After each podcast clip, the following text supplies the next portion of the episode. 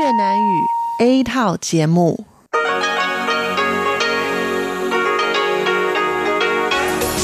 Đây là Đài Phát thanh Quốc tế Đài Loan RTI.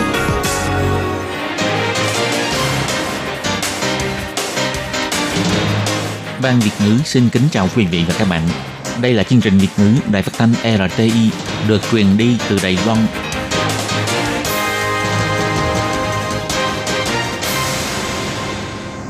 Các bạn thân mến, Hải Ly xin chào các bạn.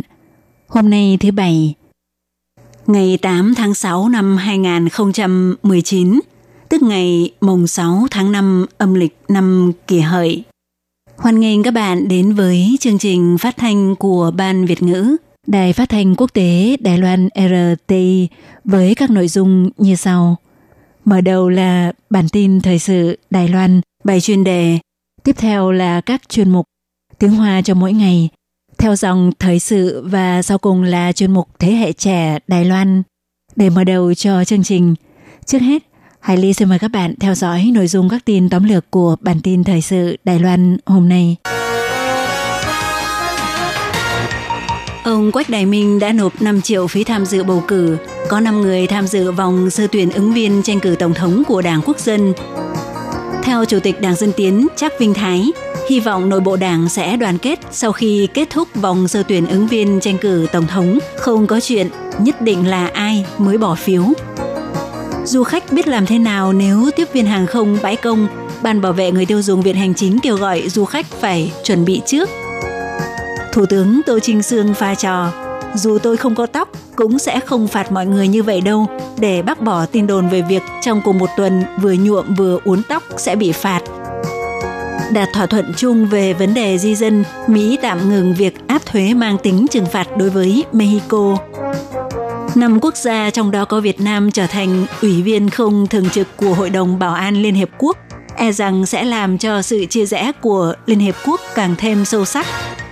Các bạn thân mến, và bây giờ Hải Ly xin mời các bạn đến với nội dung chi tiết của bản tin Thời sự Đài Loan hôm nay.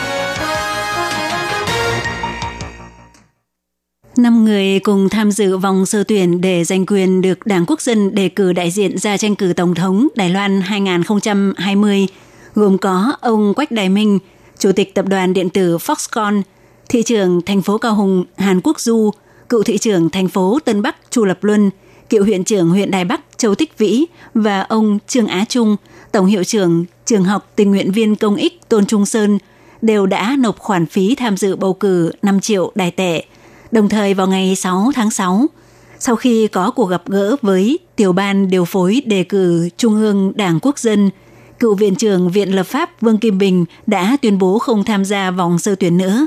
Do vậy, danh sách năm ứng viên sau cùng đã được chốt lại. Vào 10 giờ sáng ngày 10 tháng 6, Đảng Quốc dân sẽ chính thức công bố danh sách những người tham gia vòng sơ tuyển. Tới ngày 11 tháng 6 sẽ tổ chức buổi tọa đàm thảo luận các vấn đề chi tiết gồm điều tra dân ý, buổi phát biểu viễn cảnh chính sách. Theo lộ trình đề cử ứng viên tranh cử tổng thống của Đảng Quốc dân, buổi phát biểu viễn cảnh chính sách được ấn định vào các ngày 25 tháng 6, 29 tháng 6 và ngày 3 tháng 7, lần lượt diễn ra tại miền Nam, miền Trung và miền Bắc. Từ ngày 5 đến ngày 15 tháng 7 sẽ tiến hành điều tra dân ý toàn quốc. Ngày 28 tháng 7 tại Đại hội đại biểu Đảng Toàn quốc của Đảng Quốc dân sẽ chính thức tuyên bố người giành được quyền đề cử ra tranh cử Tổng thống.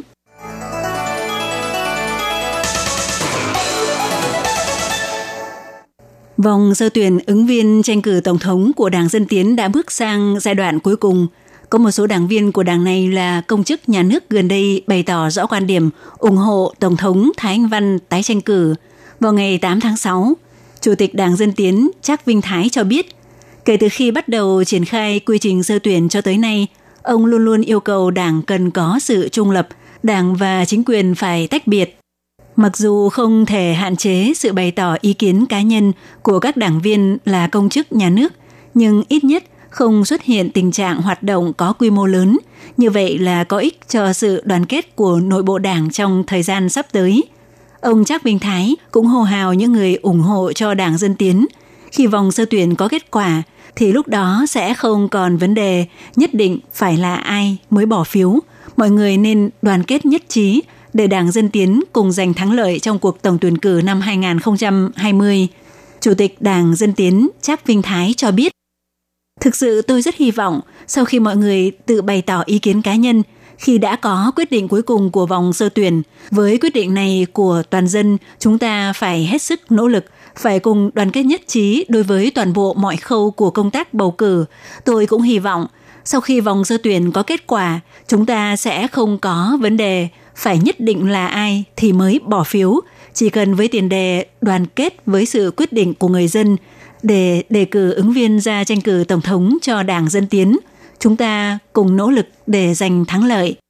Còn đối với buổi phát biểu chính kiến của vòng sơ tuyển ứng viên tổng thống của Đảng Dân Tiến diễn ra vào chiều ngày 8 tháng 6, ông Trác Vinh Thái hy vọng có thể khiến mọi người càng hiểu rõ hơn trong hai ứng viên tranh cử tổng thống của Đảng Dân Tiến là đương kim tổng thống Thái Anh Văn và cựu thủ tướng Lại Thanh Đức. Ai là người dẫn dắt quốc gia, ai là sự lựa chọn tốt nhất của dân chúng, đồng thời cũng để các tầng lớp xã hội hiểu được rằng kinh nghiệm cầm quyền mà Đảng Dân Tiến tích lũy được và những việc đã làm đúng cách hoặc những chỗ còn cần cải tiến để cho người dân thấy rõ Đảng Dân Tiến có năng lực tự kiểm điểm bản thân, cũng có cơ hội tiến bộ và biết cân nhắc hướng đi của Đài Loan trong tương lai.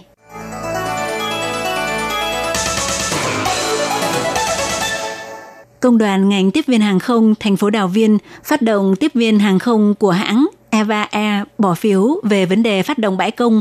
Tối ngày 7 tháng 6 đã hoàn thành kiểm phiếu và giành được quyền bãi công Ban bảo vệ người tiêu dùng Viện Hành Chính nhắc nhở du khách phải tiếp tục lưu ý thông tin mới nhất và nghĩ trước cách ứng phó lỡ có gặp đúng dịp bãi công để giảm mức thiệt hại xuống thấp nhất.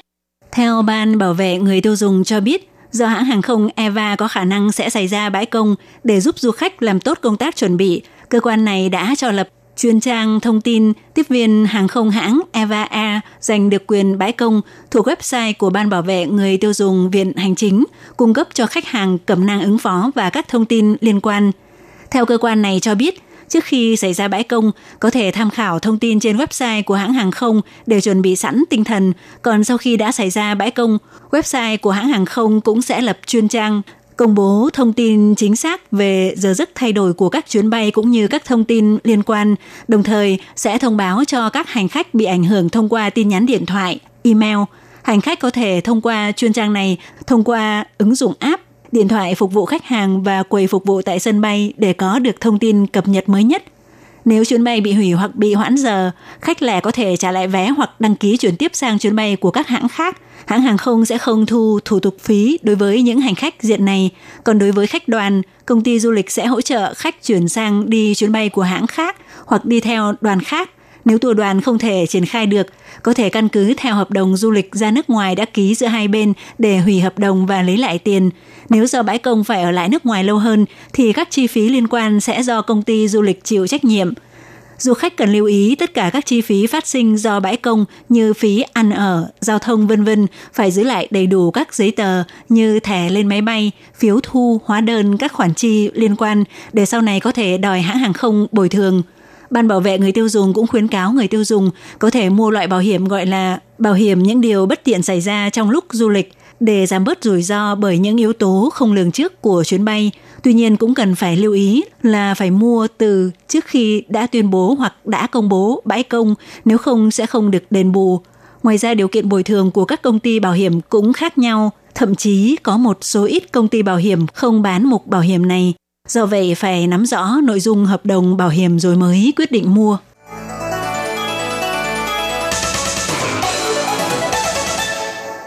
Vào ngày 8 tháng 6, trên tài khoản thuộc ứng dụng Line của mình, Thủ tướng Tô Trinh Sương đã bác bỏ tin đồn được loan báo trên mạng Internet với nội dung trong vòng một tuần vừa nhuộm tóc vừa uốn tóc, nhà tạo mẫu tóc sẽ bị phạt một triệu đài tệ. Ông cũng pha trò nói rằng cho dù tôi không có tóc cũng sẽ không phạt mọi người như thế đâu.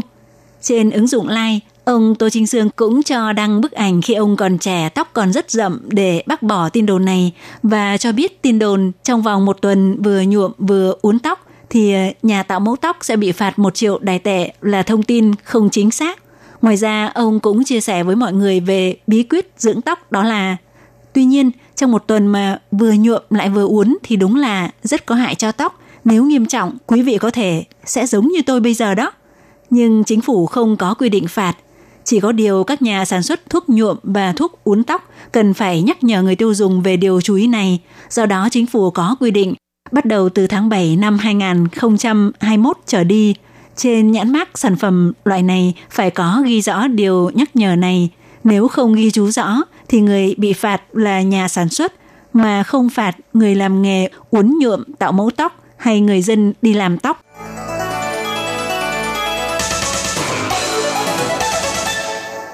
Nước Mỹ và Mexico đã đạt được thỏa thuận về vấn đề di dân vào ngày 7 tháng 9. Tổng thống Mỹ Donald Trump đã tuyên bố tạm ngưng vô thời hạn chính sách thuế quan có tính trừng phạt đối với Mexico. Trên Twitter, ông Trump cho biết, Tôi rất vui mừng công bố với quý vị rằng Mỹ và Mexico đã đạt được thỏa thuận chung. Mỹ vốn có kế hoạch bắt đầu áp thuế đối với Mexico vào ngày 10 tháng 6 tới, thì ờ, nay sẽ ngừng chính sách này vô thời hạn. Theo Tổng thống Mỹ, Donald Trump cũng chỉ ra, Mexico chấp nhận áp dụng những giải pháp cứng rắn để ngăn chặn những dòng người từ Mexico ồ ạt di dân tới biên giới phía nam nước Mỹ. Việc này sẽ làm giảm đáng kể hoặc loại bỏ được tình trạng người Mexico di dân bất hợp pháp vào Mỹ. Chính phủ Mỹ vốn đe dọa nếu Mexico không thể áp dụng những hành động có thể ngăn chặn những di dân bất hợp pháp của nước này đến Mỹ, bắt đầu từ ngày 10 tháng 6 này sẽ đánh thuế 5% cho toàn bộ sản phẩm của Mexico nhập khẩu vào Mỹ và mức thuế suất này sẽ tăng dần lên cho tới 25%. Sau 3 lần tiến hành đàm phán, hai bên sau cùng đã đoạt được thỏa thuận, cũng tạm ngừng chính sách áp thuế có tính trừng phạt vốn dự định sẽ thực hiện từ ngày 10 tháng 6 đối với Mexico.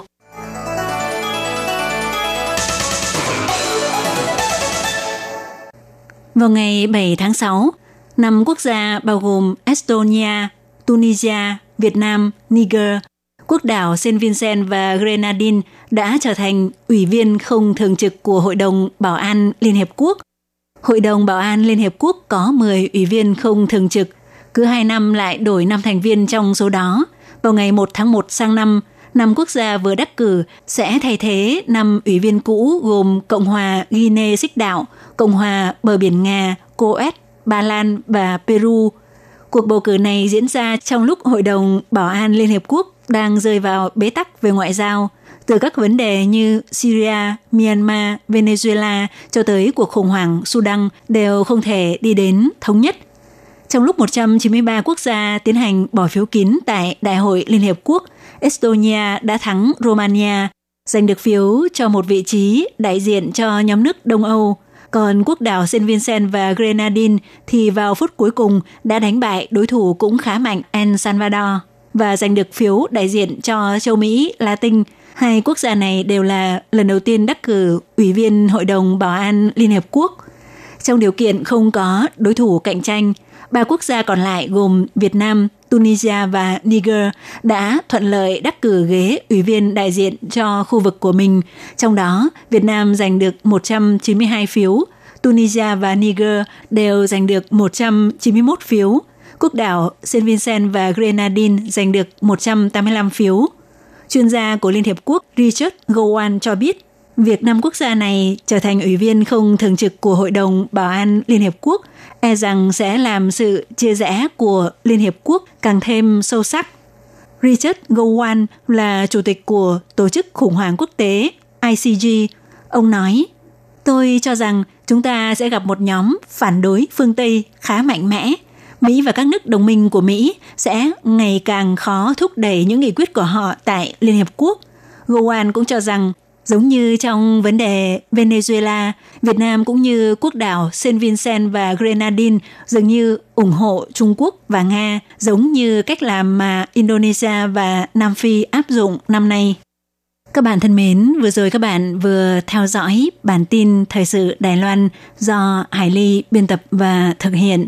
Sau đây, Hải Ly xin mời các bạn tiếp tục đến với những nội dung còn lại của chương trình hôm nay. Hải Ly cũng xin phải tạm nói lời chia tay với các bạn tại đây. Thân ái, chào tạm biệt các bạn. Bye bye.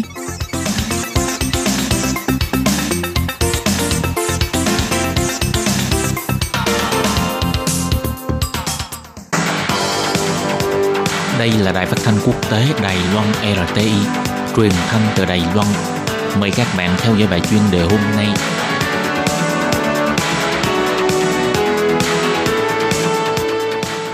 Minh Hà xin kính chào quý vị và các bạn. Các bạn thân mến, hôm nay trong 5 phút chuyên đề, một quý vị theo dõi bài viết nói chuyện về cơn nhông tố Huawei. Tổng thống Donald Trump đưa ra loạt đòn bộ vay toàn diện đối với hãng Huawei, ngược lại làm tổn hại đến ngành khoa học công nghệ của Mỹ. Tổng thống Mỹ Donald Trump dẫn đầu hành động bổ vay Huawei, hãng thiết bị viễn thông Trung Quốc, làm cho chuỗi cung ứng toàn cầu ăn sâu bám rễ khó gỡ, bị làm rối tung cả lên, e rằng sẽ ngược lại làm tổn hại đến ngành khoa học công nghệ của Mỹ. Nhiều doanh nghiệp sản xuất chip ở Mỹ tỏ ra vô cùng lo lắng. Trong tương lai, từ khoảng là một năm đến một năm rưỡi, mức tiêu thụ iPhone của hãng Apple tại Trung Quốc có thể bị giảm mạnh từ 3% đến 5%.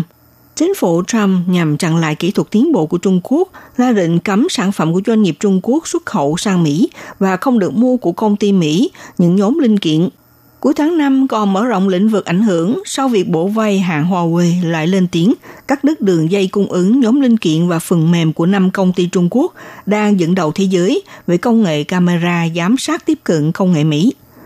Thực tế thì giữa doanh nghiệp Mỹ và chuỗi cung ứng khoa học công nghệ toàn cầu có mối quan hệ gắn bó vô cùng là chặt chẽ.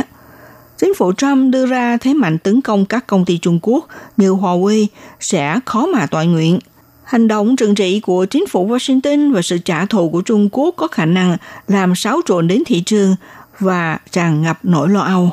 Không khí khủng hoảng tràn lan trong ngành công nghiệp gây ảnh hưởng đến các hãng chip và công ty Apple của Mỹ. Ngành công nghiệp Mỹ lo lắng nhất là lĩnh vực 5G, từ công nghệ xe tự lái cho tới nhiều công nghệ mới trong tương lai như là vật liệu y tế tiến bộ sẽ cần đến sự tương tác với 5G.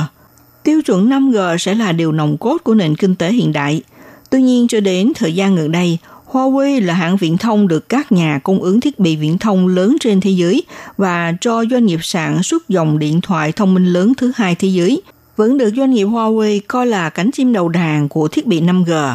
Mỹ đưa ra lệnh cắt đứt chuỗi cung ứng chỉ làm ảnh hưởng tới việc mở rộng 5G bị phát triển chậm bước. Đối với doanh nghiệp Mỹ quan trọng thì đây là những tin xấu, đặc biệt là doanh nghiệp sản xuất nhóm linh kiện – vì đối với họ thì từ đầu năm nay vẫn còn đặt hy vọng vào đơn đặt hàng được gia tăng. Không có mạng Internet 5G của Trung Quốc, người tiêu dùng sẽ không mua sản phẩm di động mới của công ty Qualcomm và Micron, không phải nhờ vào bộ xử lý của Intel và Nvidia để mà sản xuất dữ liệu, cũng không cần gắn chip của hãng Broadcom và Synlis để mà xử lý nhanh thiết bị mạng. Phó giáo sư Triệu Mẫn Uyên, ngành quản lý của Học viện Wharton School trường đại học Pennsylvania cho biết, tôi không thấy rằng đây là chuyện tốt cho nền kinh tế của Mỹ. Dựa vào cơ chế hoàn hảo của mình, từ trước tới nay Mỹ đều là sức mạnh bình ổn chuỗi cung ứng cho toàn cầu. Người ta không hoàn toàn là yên tâm bởi sản phẩm của Trung Quốc, cho dù không phải là người bảo vệ. Trong hệ thống kinh tế thế giới, người ta vẫn xem Mỹ là đối tác đáng tin cậy. Nếu như chuỗi cung ứng bị tùy ý cắt đứt thì sẽ làm cho sự tín nhiệm biến mất các nước sẽ bắt đầu nghiên cứu và phát triển hệ thống riêng. Kết quả là chất lượng giảm và lại trở nên đắt hơn. Lấy ví dụ hãng GE, hãng Alphabet và doanh nghiệp Microsoft đều lo lắng chính phủ Mỹ sẽ tiếp tục đưa ra đòn kiểm soát xuất khẩu hiện đang suy tính, lo rằng làm như vậy sẽ khiến họ không thể tham gia cạnh tranh thị trường để thu về một lợi nhuận phong phú, đồng thời sẽ phải giảm xuống năng lực sáng tạo mới của Mỹ. Chính phủ Mỹ có ý định mở rộng chính sách liên quan đến việc kiểm soát xuất khẩu một số kỹ thuật được liệt vào danh sách cạnh tranh cốt lõi. Công ty quản lý tài chính GSAM phân tích rằng nếu mà Trung Quốc cũng đưa ra lệnh cấm để trả thù sản phẩm Apple, lo ngại hãng Apple phải bị mất đi gần một phần ba lợi ích thu nhập. Tuy nhiên hiện nay vẫn chưa thấy Trung Quốc có dự tính làm như thế. Dan Ives, nhà phân tích của công ty chứng khoán Wedbush Securities cho biết, Mỹ bổ vai Huawei Dự đoán trong khoảng 12 tháng đến 18 tháng tới thì sẽ khiến cho lượng tiêu thụ iPhone tại Trung Quốc bị giảm xuống từ 3% tới 5%. Các bạn thân mến, các bạn vừa theo dõi bài chuyên đề hôm nay của Đài RT với bài viết nói chuyện về cơn dòng tố Huawei, Tổng thống Donald Trump đưa ra loạt đòn bổ vay toàn diện đối với hãng Huawei. Bài viết này do Minh Hà biên tập và thực hiện. Xin cảm ơn sự theo dõi của quý vị.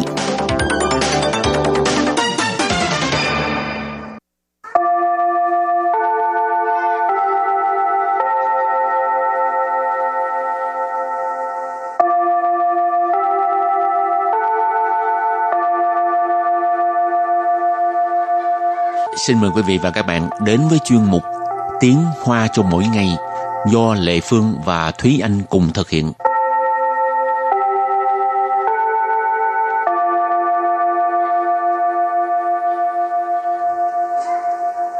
Thúy Anh và Lệ Phương xin kính chào quý vị và các bạn. Chào mừng các bạn đến với chuyên mục Tiếng Hoa cho mỗi ngày ngày hôm nay. Hồi nhỏ Thúy Anh nghĩ là lớn lên mình sẽ làm gì? Làm cô giáo. Cô giáo dạy môn gì? Lúc đó chị nghĩ là làm cô giáo thôi tại vì còn học tiểu học mà. À. Tiểu học thì đâu có chia là cô giáo môn gì đâu. Sau ừ. này mới biết là làm cô giáo mệt cỡ nào cho nên đã bỏ cái ước mơ này rồi. Từ hồi nào bắt đầu biết được làm cô giáo là mệt? Tại vì thấy uh, những cái bộ môn khác nhau nó có cái độ khó khác nhau độ chuyên môn khác nhau ừ. mà nếu như làm cô giáo là mình phải biết được những cái chuyên môn đó ừ. rồi còn phải uh, học sinh rồi còn phải uh, quản lý học sinh này kia. Tại hồi xưa làm cán sự lớp thành ra biết là ừ. cái chuyện là quản lý những người khác rất là khó cho nên nghĩ là nếu như làm cô giáo quản lý còn mệt hơn nữa. Ừ. từ đó về sau là không bao giờ muốn làm cô giáo nữa. Bây giờ làm cô giáo tiếng hoa ở đài RT đâu mệt đâu không cần quản lý ai hết. Ừ chỉ cần quản lý bản thân thôi. Rồi hôm nay mình học hai câu câu thứ nhất. Bố ơi sau khi lớn lên con muốn làm chuyên gia hỏa tiễn tức là chuyên gia tên lửa đó ha Bài câu thứ hai, con trai, con còn nhỏ mà rất có chí khí nha. Bây giờ chúng ta lắng nghe cô giáo đọc hai câu mẫu để bằng tiếng Hoa. 爸爸，我长大以后要当一个火箭专家。儿子，你小归小，志气很大哦。Thúy Anh xin giải thích câu mẫu số 1. 爸爸，我长大以后要当一个火箭专家。爸爸，爸爸 là bố, 我我 là con. Chẳng ta Chẳng ta là trưởng thành, lớn lên. Yi hậu Yi hậu là sau khi. Với chẳng ta yi hậu là sau khi con lớn lên. Yào Yào là muốn. Tăng Tăng là làm.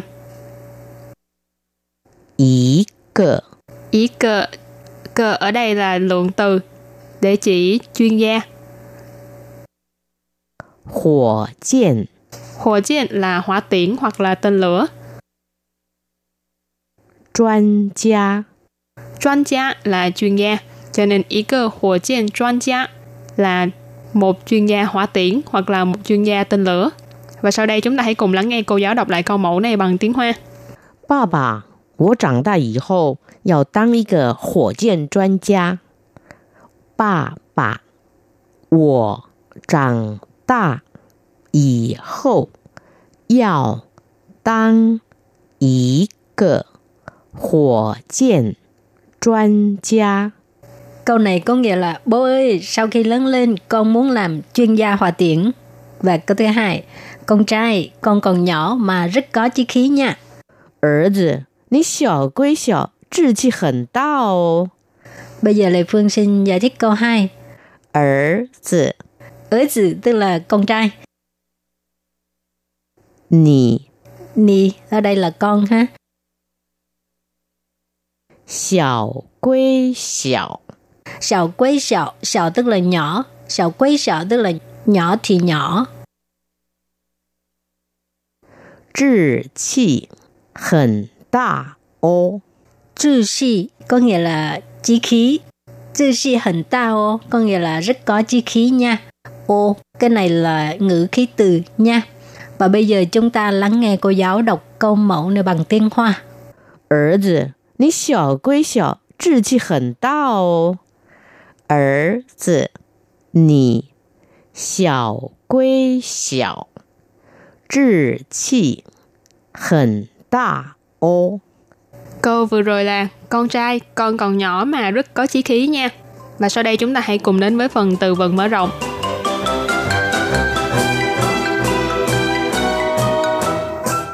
Chí xiang, chí xiang. Chí xiang nghĩa là chí hướng. Xin nguyện, xin nguyện. Xin nguyện tức là tâm nguyện. 逐梦，逐梦， Chủ mộng là xây dựng ước mơ. Chủ là建chủ, xây dựng. Mộng là ước mơ. 实现，实现， 实hiện tức là trở thành hiện thực. Và sau đây chúng ta hãy cùng đặt câu cho các từ vựng mở rộng. Từ đầu tiên là 志向, nghĩa là chí hướng. 年轻人志向要远大，做事要踏实。 年轻人志向要远大，做事要踏实。Câu này có nghĩa là người thanh niên hoặc người trẻ tuổi, chí hướng phải cao xa, làm việc phải thiết thực. Niên chiến rịnh là thanh niên hoặc là người trẻ tuổi.志向là chí hướng. Yuan ta, yuan là xa, ta là lớn. Cho nên志向要远大 là chí hướng cao xa. 做事 là làm việc. Tha sử là thiết thực, vững chắc, vững chãi. Cho nên ý của câu này là khuyên người thanh niên chí hướng phải cao xa và làm việc thì phải thiết thực. Hảo, đặt câu cho từ tiếp theo. Xin nguyện tức là tâm nguyện ha. Hoàn 游世界是他这一生最大的心愿。环游世界是他这一生最大的心愿. Câu này có nghĩa là du lịch vòng quanh thế giới là tâm nguyện lớn nhất trong cuộc đời của ông ấy.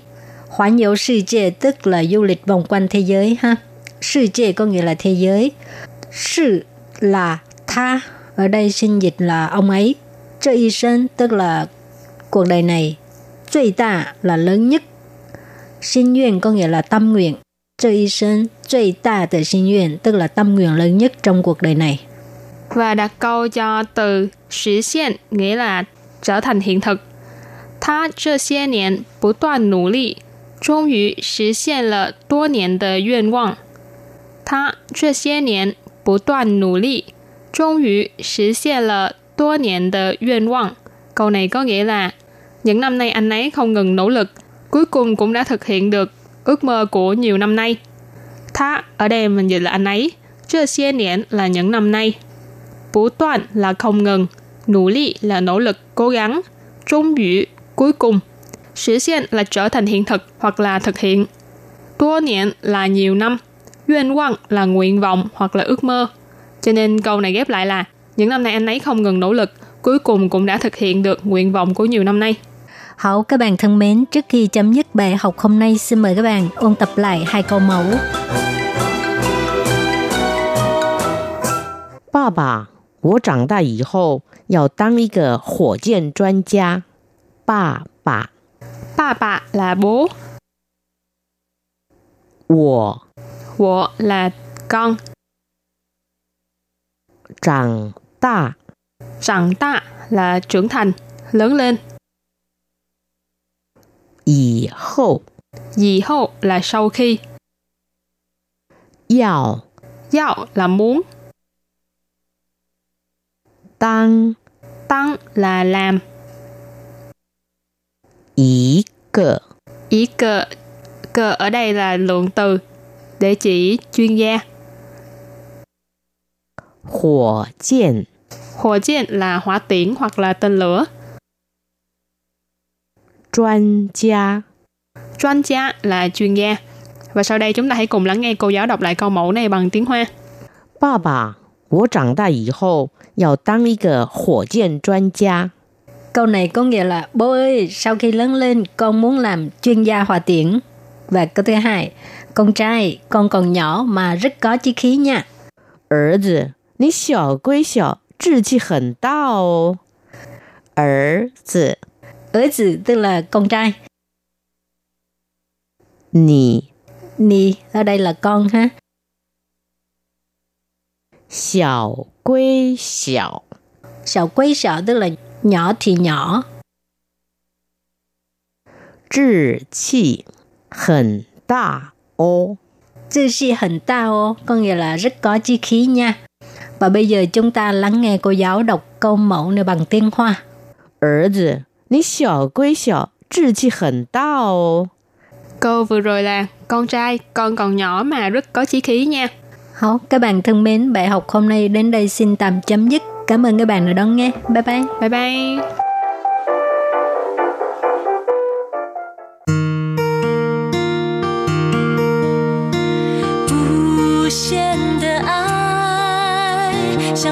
全世界传开，永恒的关怀 自台湾之音 RTI。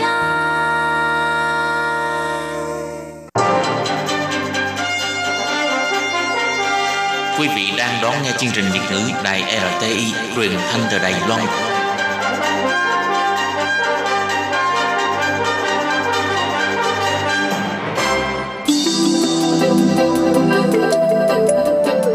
Quý vị đến với chuyên mục Theo dòng thời sự do Minh Hà thực hiện. Chuyên mục này sẽ giới thiệu những đề tài thú vị cùng những dòng thời sự và sự kiện nổi bật đang diễn ra tại Đài Loan.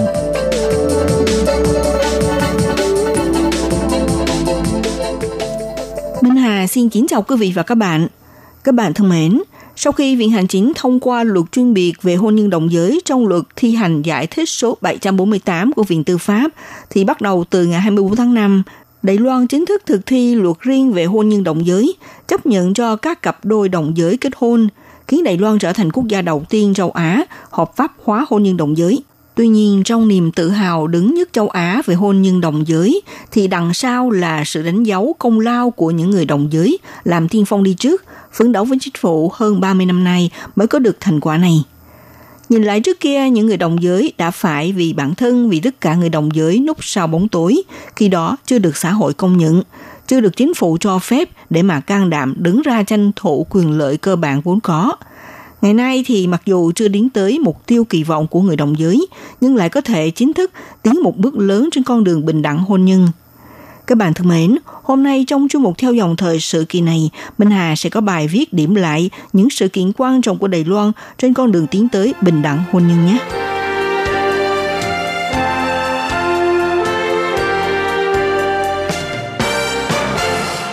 Chặng đường lịch sử tiến tới của hôn nhân đồng giới được chấp thuận có lẽ là nhìn lại từ năm 1958. Khi đó, một cặp đồng tính nữ đã đến phòng công chứng của Tòa án địa phương Đài Bắc yêu cầu làm thủ tục công chứng kết hôn nhưng bị nơi công chứng của tòa án từ chối. Năm 1986, ông Kỳ Gia Uy là người tiên phong đi đầu trong phong trào vận động hôn nhân đồng giới đến thẳng tòa án Đại Bắc thỉnh cầu cho phép cặp đôi đồng tính nam làm thủ tục công chứng kết hôn. Đồng thời, đề xuất bản thỉnh nguyện yêu cầu xác lập một thể chế pháp luật cho hôn nhân đồng giới, nhưng đều bị cơ quan tòa án cự tuyệt. Năm 1996, nhà văn Hứa Hữu Sinh là đồng tính nam đã cùng với Gray, người nước ngoài mang quốc tịch Uruguay ở Đài Bắc công khai tổ chức hôn lễ đồng tính đầu tiên tại châu Á và Đài Loan. Năm 2000, ông Kỳ Gia Quy viết đơn gửi đến Hội đồng thẩm phán của Viện Tư pháp để thỉnh cầu giải thích hiến pháp cho hôn nhân đồng giới. Khi đó, thẩm phán nhận định bản thỉnh nguyện này chiếu theo pháp lệnh hiện hành chưa có nêu cụ thể ở điểm nào có đối lập với hiến pháp, cho nên đã bắt lại lời thỉnh cầu. Năm 2006, Ủy viên lập pháp Đảng Nhân Tiến bà Tiêu Mỹ Cầm đề xuất dự thảo luật hôn nhân đồng giới, nhưng được sự đồng ý ký tên của nhiều nhà lập pháp và đạt đúng mức tiêu chuẩn, thông qua ngưỡng quy định để mà chính thức đề xuất dự thảo. Thế nhưng khi đó lại có 23 ủy viên lập pháp thuộc quốc dân đảng, gồm có ủy viên lập pháp Lại Sĩ Bảo đề xuất bản ký tên phản đối dự thảo này. Do đó, dự thảo luật hôn nhân đồng giới chưa thông qua vòng một giới thiệu dự thảo trong phiên họp. Tháng 8 năm 2011, một cặp đồng tính nam gồm có Trừng Kính Học và Cao Trị Vĩ. Hai người cùng nhau đến văn phòng hộ chính khu vực Trung Sơn ở thành phố Đài Bắc để xin làm thủ tục đăng ký kết hôn nhưng bị từ chối. Do đó, cặp đôi này bèn viết đơn đến Tòa án Hành chính tối cao ở Đài Bắc đề xuất thư kiện hành chính. Như thế thì tòa án quyết định đưa vụ việc này chuyển đến Hội đồng thẩm phán thỉnh cầu giải thích hiến pháp. Thế nhưng vì bất mãn cơ quan tư pháp và cơ quan hành chính không làm nên đích sự gì và một phần cũng lo lắng là kết quả giải thích hiến pháp này sẽ không mấy lạc quan. Do đó vào tháng 1 năm 2013, hai người hủy bỏ đơn thư kiện. Năm 2013, ông Kỳ Giao Uy cùng với một người đồng tính nam đến văn phòng hộ chính khu vực Vạn Hoa, thành phố Đài Bắc xin làm thủ tục đăng ký kết hôn nhưng bị từ chối. Ông đã thỉnh nguyện với Bộ Nội chính về việc này nhưng bị bắt lại. Sau đó ông đề xuất đơn thư kiện hành chính. Năm 2013, Tổ chức Liên minh thúc đẩy quyền lợi cặp đôi Đài Loan ra mắt dự thảo lập pháp cấu trúc gia đình đa dạng hóa. Trong này bao gồm 3 bộ dự thảo là bình đẳng hôn nhân, chế độ cặp đôi, chế độ gia quyến, đều nằm trong dự án sửa đổi luật dân sự. Mục đích là giúp cho các cặp đôi đồng tính có thể kết hôn và giúp cho các gia đình không nằm trong hình thức hôn nhân vẫn nhận được sự đảm bảo pháp luật hợp lý.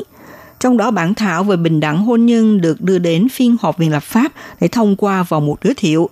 Nhưng dưới sự cản trở của thế lực chống lại hôn nhân đồng giới, cuối cùng đã thất bại.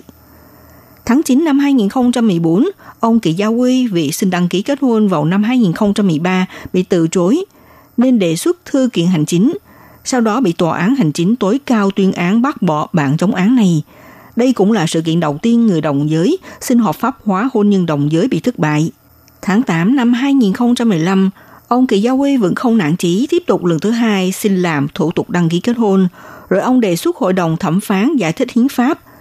Tháng 11 năm 2015, chính quyền thành phố Đài Bắc cũng nêu chủ trương những quy định nằm trong chương hôn nhân của luật dân sự có vi hiến, nên yêu cầu hội đồng thẩm phán giải thích hiến pháp.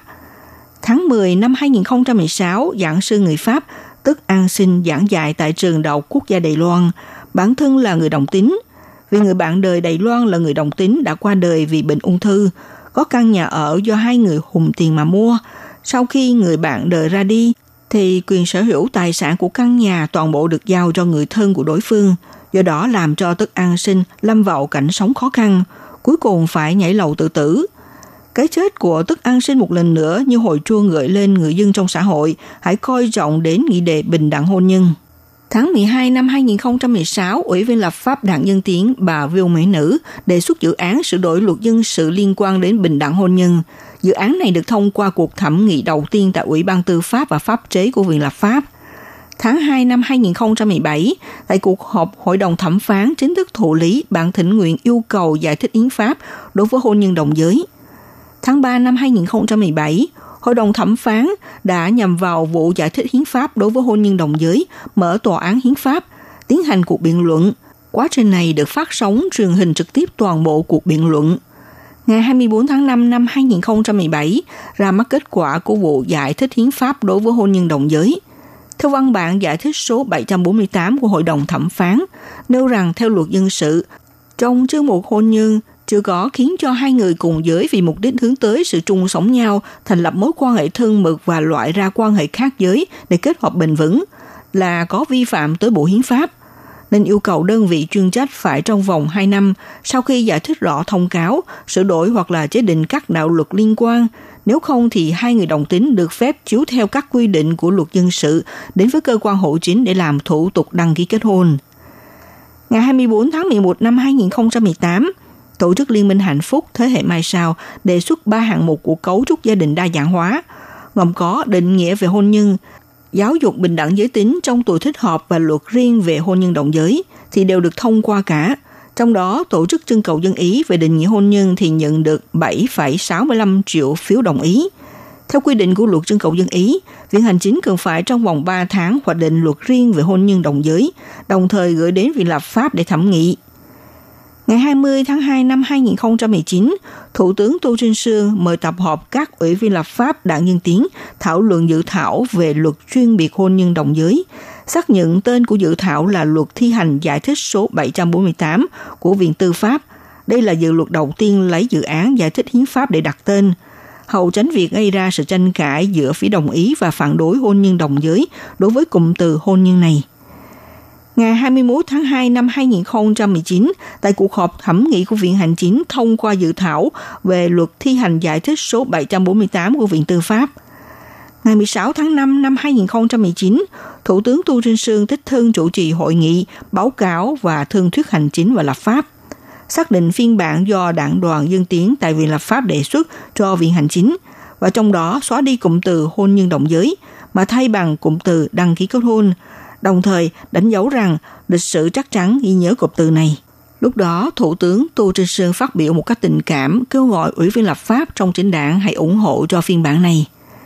Ngày 17 tháng 5 năm 2019, tại cuộc họp Viện Hành Chính đã nhằm vào ba phiên bản hôn nhân đồng giới, bao gồm phiên bản của Viện Hành Chính, phiên bản do Ủy viên lập pháp quốc dân đảng Lại Sĩ Bảo đề xuất và phiên bản do Ủy viên lập pháp đảng Nhân Tiến Lâm Đại Hoa nêu ra để tiến hành biểu quyết theo từng điều quy định – dưới sự ủng hộ đa số của ủy viên lập pháp đảng Nhân Tiến và chính đảng New Power Party.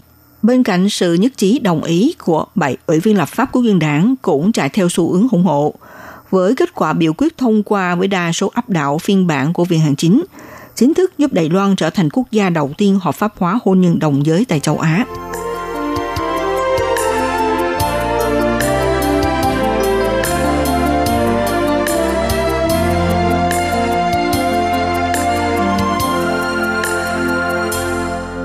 Các bạn thân mến, các bạn đang theo dõi chuyên mục theo dòng thời sự của Đài Phát thanh RT do Minh Hà thực hiện. Chủ đề hôm nay là điểm lại quá trình gian nan của Đài Loan để tiến lên con đường hợp pháp hóa hôn nhân đồng giới. Đây là tin vui cho cộng đồng LGBT ở Đài Loan khi Viện lập pháp đã chính thức thông qua cuộc bỏ phiếu hợp pháp hóa hôn nhân đồng giới vào ngày 17 tháng 5, cũng đánh dấu việc mở đường cho Đài Loan trở thành khu vực đầu tiên ở châu Á hợp pháp hóa hôn nhân cùng giới. Những người đã vận động trong nhiều năm để có quyền kết hôn như các cặp vợ chồng dị tính. Hàng nghìn hàng trăm người ủng hộ quyền của người đồng tính đã tập trung rất đông trước Viện lập pháp, mặc dù khi đó trời mưa rất lớn. Vào ngày này, tức là ngày 17 tháng 5, là ngày thế giới chống lại kỳ thị cộng đồng người đồng tính để chờ đợi phán quyết cuối cùng sau cuộc bỏ phiếu. Dự luật của chính phủ cũng được coi là luật tiến bộ nhất khi cho phép sử dụng từ kết hôn và được quyền nhận con nuôi hạn chế.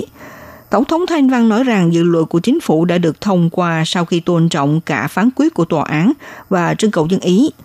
Hôm nay chúng tôi có cơ hội làm nên lịch sử và cho thế giới thấy rằng các giá trị tiến bộ vẫn có thể bắt đầu từ một xã hội ở Đông Á. Đài Loan từ lâu là nơi tiên phong trong việc đòi quyền bình đẳng cho người đồng tính ở châu Á. Các cuộc diễu hành của cộng đồng LGBT hàng năm ở Đài Bắc trở thành kim chỉ nam cho những người đồng tính nam và đồng tính nữ ở các quốc gia phải chịu sự phân biệt đối xử. Luật mới được thông qua trong bối cảnh xã hội Đài Loan vẫn phản đối bình đẳng hôn nhân. Một cuộc trưng cầu dân Ý hồi tháng 11 năm 2018 cho kết quả 70% người được hỏi rằng hôn nhân phải là sự kết hợp giữa nam và nữ – dù vậy, vì lập pháp Đài Loan vẫn thông qua đạo luật mang tính lịch sử sau phán quyết vào tháng 5 năm 2017 của Tòa án Hiến pháp Đài Loan. Lúc đó, tòa án kết luận hôn nhân hiện hành là vi hiến khi chỉ quy định về hôn nhân giữa một người nam và một người nữ. Sau khi đạo luật lịch sử cho phép hôn nhân đồng giới được thông qua tại Đài Loan, các cặp đôi đồng tính đã đi đăng ký kết hôn ngay trong ngày đầu tiên luật có hiệu lực. Để đáp ứng đúng theo lời cam kết năm 2013, ngày 25 tháng 5, Tổ chức Liên minh thúc đẩy quyền lợi cặp đôi trở lại đại lộ Ketagalan cử hành trọng thể tiệc cưới đồng giới với 160 bàn tiệc ngay trên đại lộ, chia sẻ với xã hội về niềm vui hợp pháp hóa đồng giới. Người sáng lập Tổ chức Liên minh thúc đẩy quyền lợi cặp đôi Hứa Tú Văn cho biết, sau khi hợp pháp hóa hôn nhân đồng giới, trong tương lai sẽ tiếp tục thúc đẩy quyền lợi nhận nuôi cho hoàn hảo hơn, cũng như sửa đổi luật hôn nhân đồng giới dành cho những cặp đôi có hôn nhân xuyên quốc gia – đồng thời thúc đẩy luật riêng về hôn nhân đồng giới quy vào luật dân sự để phù hợp theo tinh thần hiến pháp. Bà Hứa Tú Văn cho biết như thế này. 我们要让同志的存在，还有支持同志的声音，它被看见、被听 Bà Hứa Tú Văn nói rằng chúng tôi cần giúp cho các bạn đồng giới tồn tại và để cho tiếng nói ủng hộ đồng giới nghe được và nhìn thấy.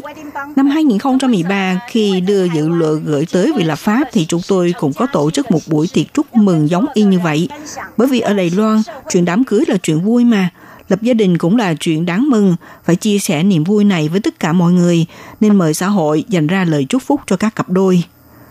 Tuy nhiên, dù được hoan nghênh luật mới cũng có một số hạn chế. Điển hình là người đồng tính Đài Loan sẽ không được kết hôn với công dân từ một nước xem hôn nhân đồng giới là bất hợp pháp. Ngoài ra, Bộ Nội chính cho biết, ngày 24 tháng 5 có tổng cộng 526 cặp hôn nhân đồng giới trong cả nước đến đăng ký kết hôn. Trong đó, đồng giới nam có 185 cặp, đồng giới nữ 341 cặp. Đa phần tập trung tại 6 thành phố trực thuộc Trung ương, với 117 cặp ở Tân Bắc, 95 cặp từ Đài Bắc, Cao Hùng 72 cặp, Đài Trung 65 cặp, còn lại ở Đài Nam, Đạo Viên lần lượt là 39 cặp và 36 cặp. Ngoài 6 thành phố lớn thì huyện Tương Trúc có số lượng đăng ký nhiều nhất, chiếm đến 15 cặp, huyện Hoa Liên 13 cặp, huyện Bình Đông có 12 cặp, huyện đảo Sa Kim Môn có 2 cặp, cũng là huyện đảo xa nhưng khu vực huyện Bệnh Hồ và huyện Liên Giang không có cặp đôi nào đăng ký vào ngày 24 tháng 5. Các bạn thân mến, hôm nay đề tài điểm lại quá trình lập pháp tiến đến luật hôn nhân đồng giới tại Đài Loan. Đến đây cũng xin được khép lại nhé. Minh Hà xin kính chào tạm các bạn và hẹn gặp lại các bạn cũng trên làn sóng này vào buổi phát kỳ sau.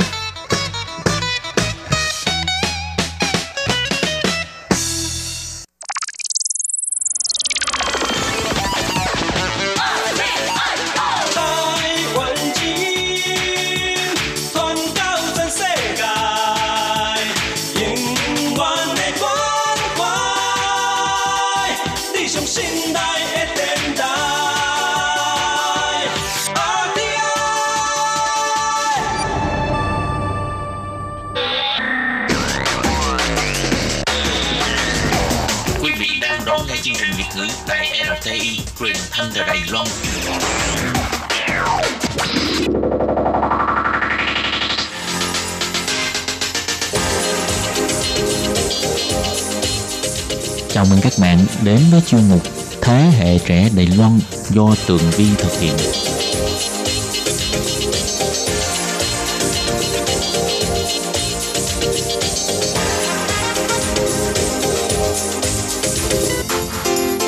Hello, Tường Vi xin chào quý vị và các bạn. Chào mừng trở lại với chuyên mục Thế hệ trẻ Đài Loan.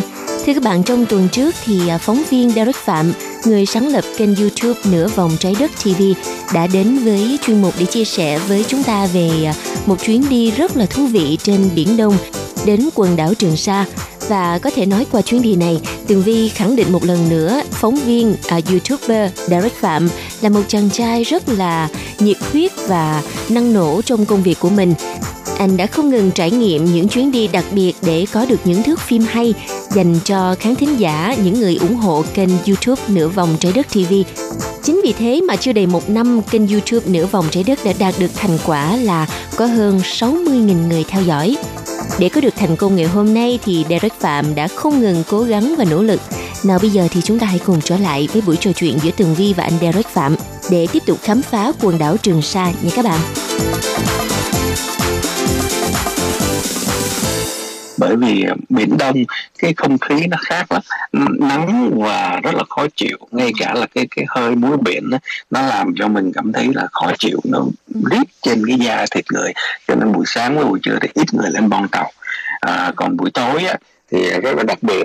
Buổi tối thì à, các anh nào mà thích à, câu cá mang cần câu cá ra câu ngồi trên bon câu à, họ cũng câu rồi họ lấy cái cá đó họ mang xuống bếp nhờ những người à, đầu bếp ở trên con tàu đó và làm những món cho họ để mà họ có thể liên hoan.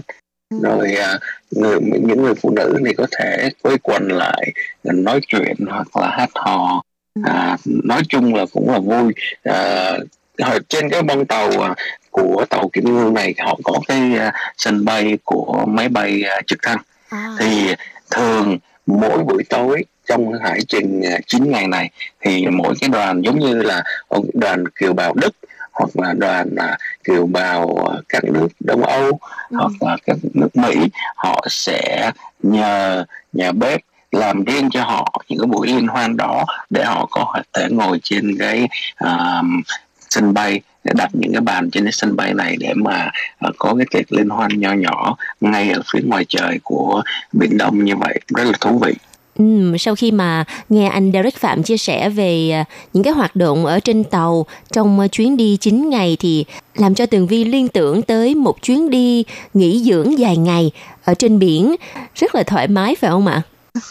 Đúng rồi, đây thật sự là chuyến đi nghỉ dưỡng rất là uh, thích hợp cho Derek bởi vì sau một năm làm việc quá vất vả thì uh, đã có 9 ngày có thể nói là được uh, thông dong hơn, không có lúc nào cũng vác máy lên đi khắp nơi như là trước đây.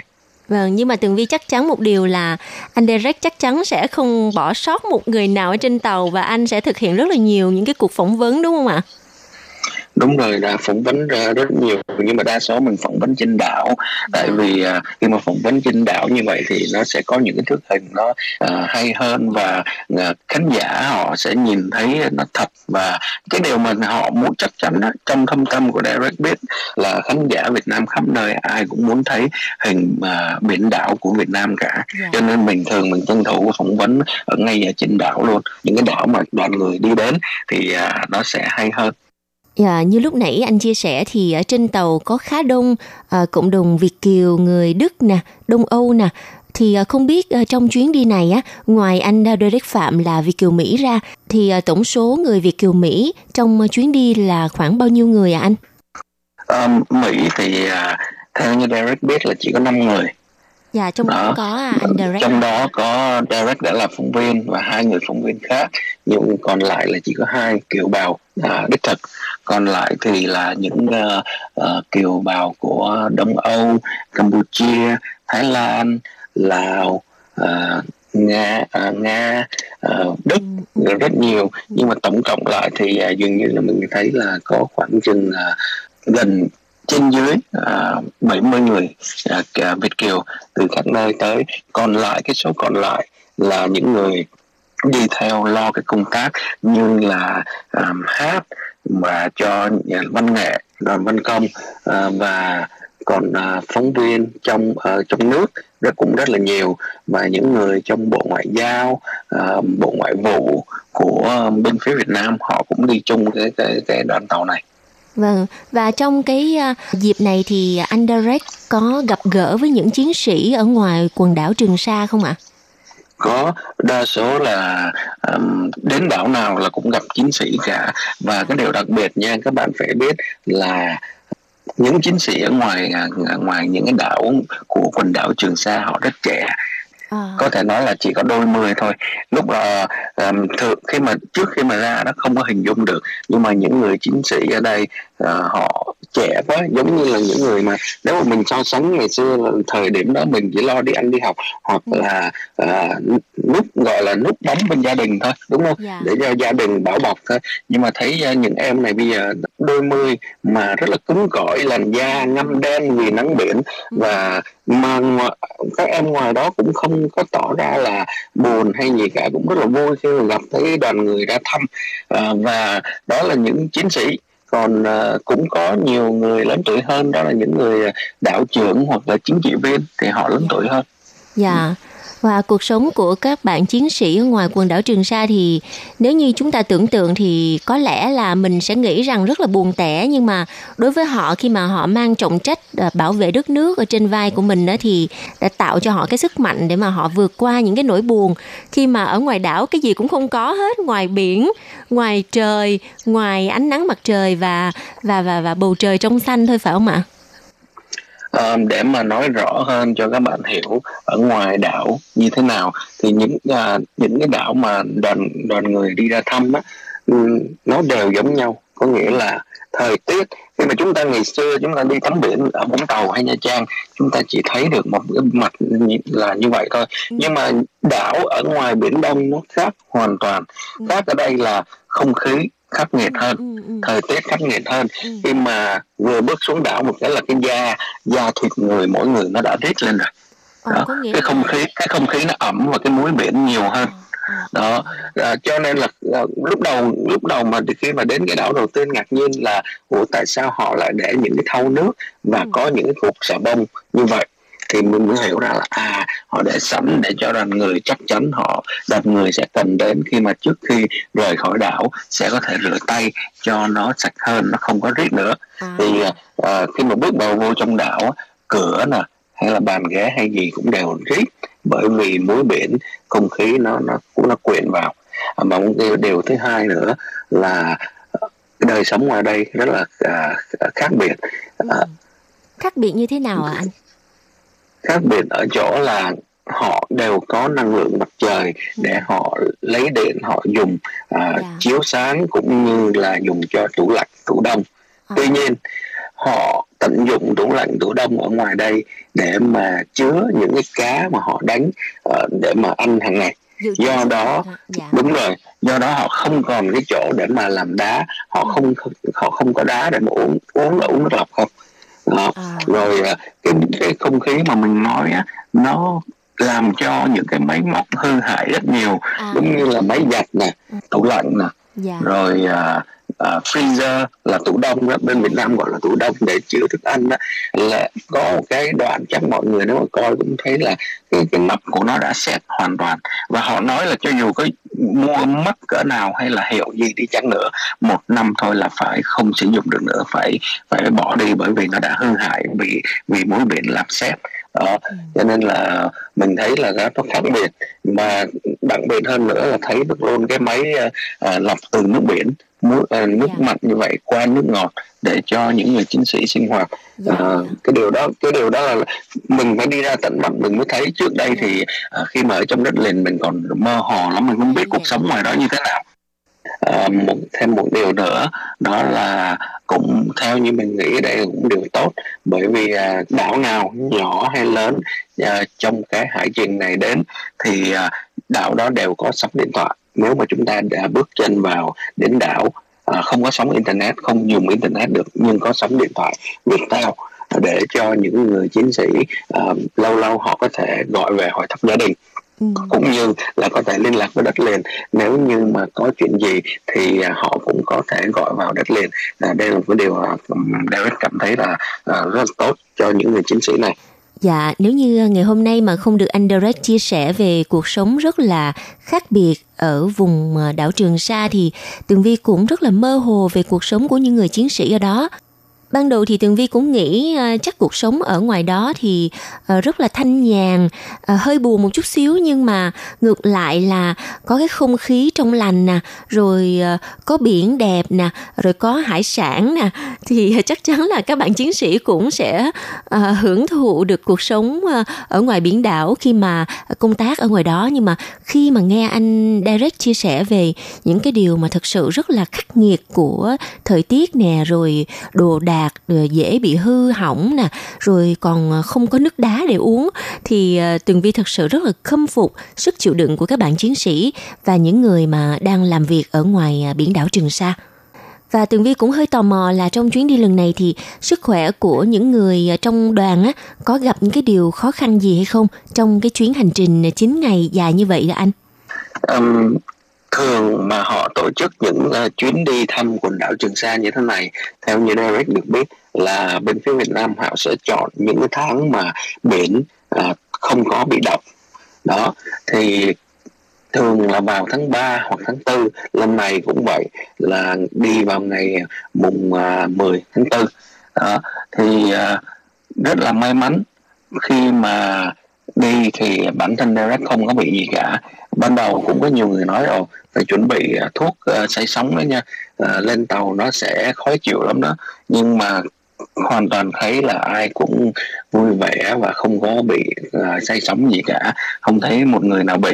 Uh, và nếu như mà người nào đã từng ở những cái nước khác mà đi những chuyến tàu du lịch cruise thì chắc chắn họ sẽ um, không có gặp khó khăn khi mà đi cái con tàu kiểm ngư này bởi vì nó lâu lâu thì sóng biển nó hơi gặp gần vậy thôi thậm chí nếu mà so sánh là còn thoải mái hơn khi mà chúng ta đang ngồi trên một cái xe mà đi đi gặp ổ gà Ờ, như vậy thì uh, may mắn và thuận lợi quá phải không ạ? Vậy thì không biết là trong cái chuyến đi này thì anh đã đi đến tất cả là bao nhiêu hòn đảo ở uh, khu vực quần đảo Trường Sa hả anh? Um, nếu mình không nhớ không lầm thì là đi tổng cộng 10 đảo yeah. Dạ. mà trong đó là 9 đảo nhỏ và đảo cuối cùng cái nơi mà cuối cùng đảo cuối cùng đi là đảo uh, Trường Sa lớn mà nhiều người còn gọi là thủ đô của quần đảo Trường Sa bởi vì đảo Trường Sa lớn là lớn nhất trong những cái đảo mà đi tới uh, hải trình lần này uh, có cả chùa nè có uh, bưu điện ở đó nè. Dạ. có sân bay nha sân bay đường băng rất lớn để. Dạ. cho sân bay làm dịch vụ họ có thể đi đáp lên đáp xuống và có người dân ở nhiều nhất à, có mấy hộ gia đình có con cái ở đó sinh hoạt à, và nói chung là bất ngờ đối với bản thân em bất ngờ bởi vì mình không nghĩ là đảo trường sa lớn lại uh, có thể gọi là có hơi người nhiều như vậy. À, những cái đảo kia thì là chiến sĩ đa số là chiến sĩ thôi đúng không? Yeah. Dạ. còn đảo trường sa lớn thì có chùa nè có cả những à, vị sư ở sinh hoạt ở trong chùa đó về vấn đề tâm linh. Rồi à, có bưu điện có người làm trong bưu điện để gửi thư cho chiến sĩ về đất liền luôn. Là vì nó vì nó là một cái nơi giống như là đất liền mà cho nên có đầy đủ hết cho nên cũng rất ngạc nhiên ra đến nơi Thưa các bạn, cuộc sống trên biển đảo Trường Sa, những gì mà anh Derek vừa mới chia sẻ với chúng ta quả thực là có quá là nhiều điều bất ngờ phải không nào? Vậy thì à, xin mời quý vị và các bạn tiếp tục đón nghe chuyên mục Thế hệ trẻ Đài Loan vào tuần sau để cùng với Tường Vi và Derek Phạm khám phá cuộc sống trên à, đảo Trường Sa lớn. Có gì thú vị nữa nha. Bây giờ thì xin chào tạm biệt và